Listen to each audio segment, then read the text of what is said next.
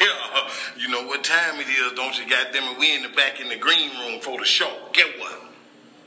You know what I'm sick of this week? I'm sick of all these niggas with uh who the best rapper and all that old shit. Nigga, you ain't made a chord off all that rapping you been doing, nigga. You done did a hundred songs, ain't made a dime.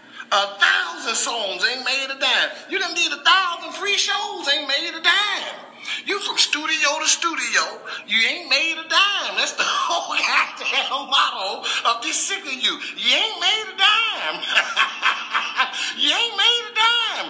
You always worry about who the best fucking rapper is. See, the best rapper always get left in the dirt. That's all I'm here to tell you. The nigga who always ah, he can rap real good, he ain't got a dime. You know what I mean? But the nigga up there doing no ignorant ass shit and being his motherfucking self, he a millionaire. Fucking bitch.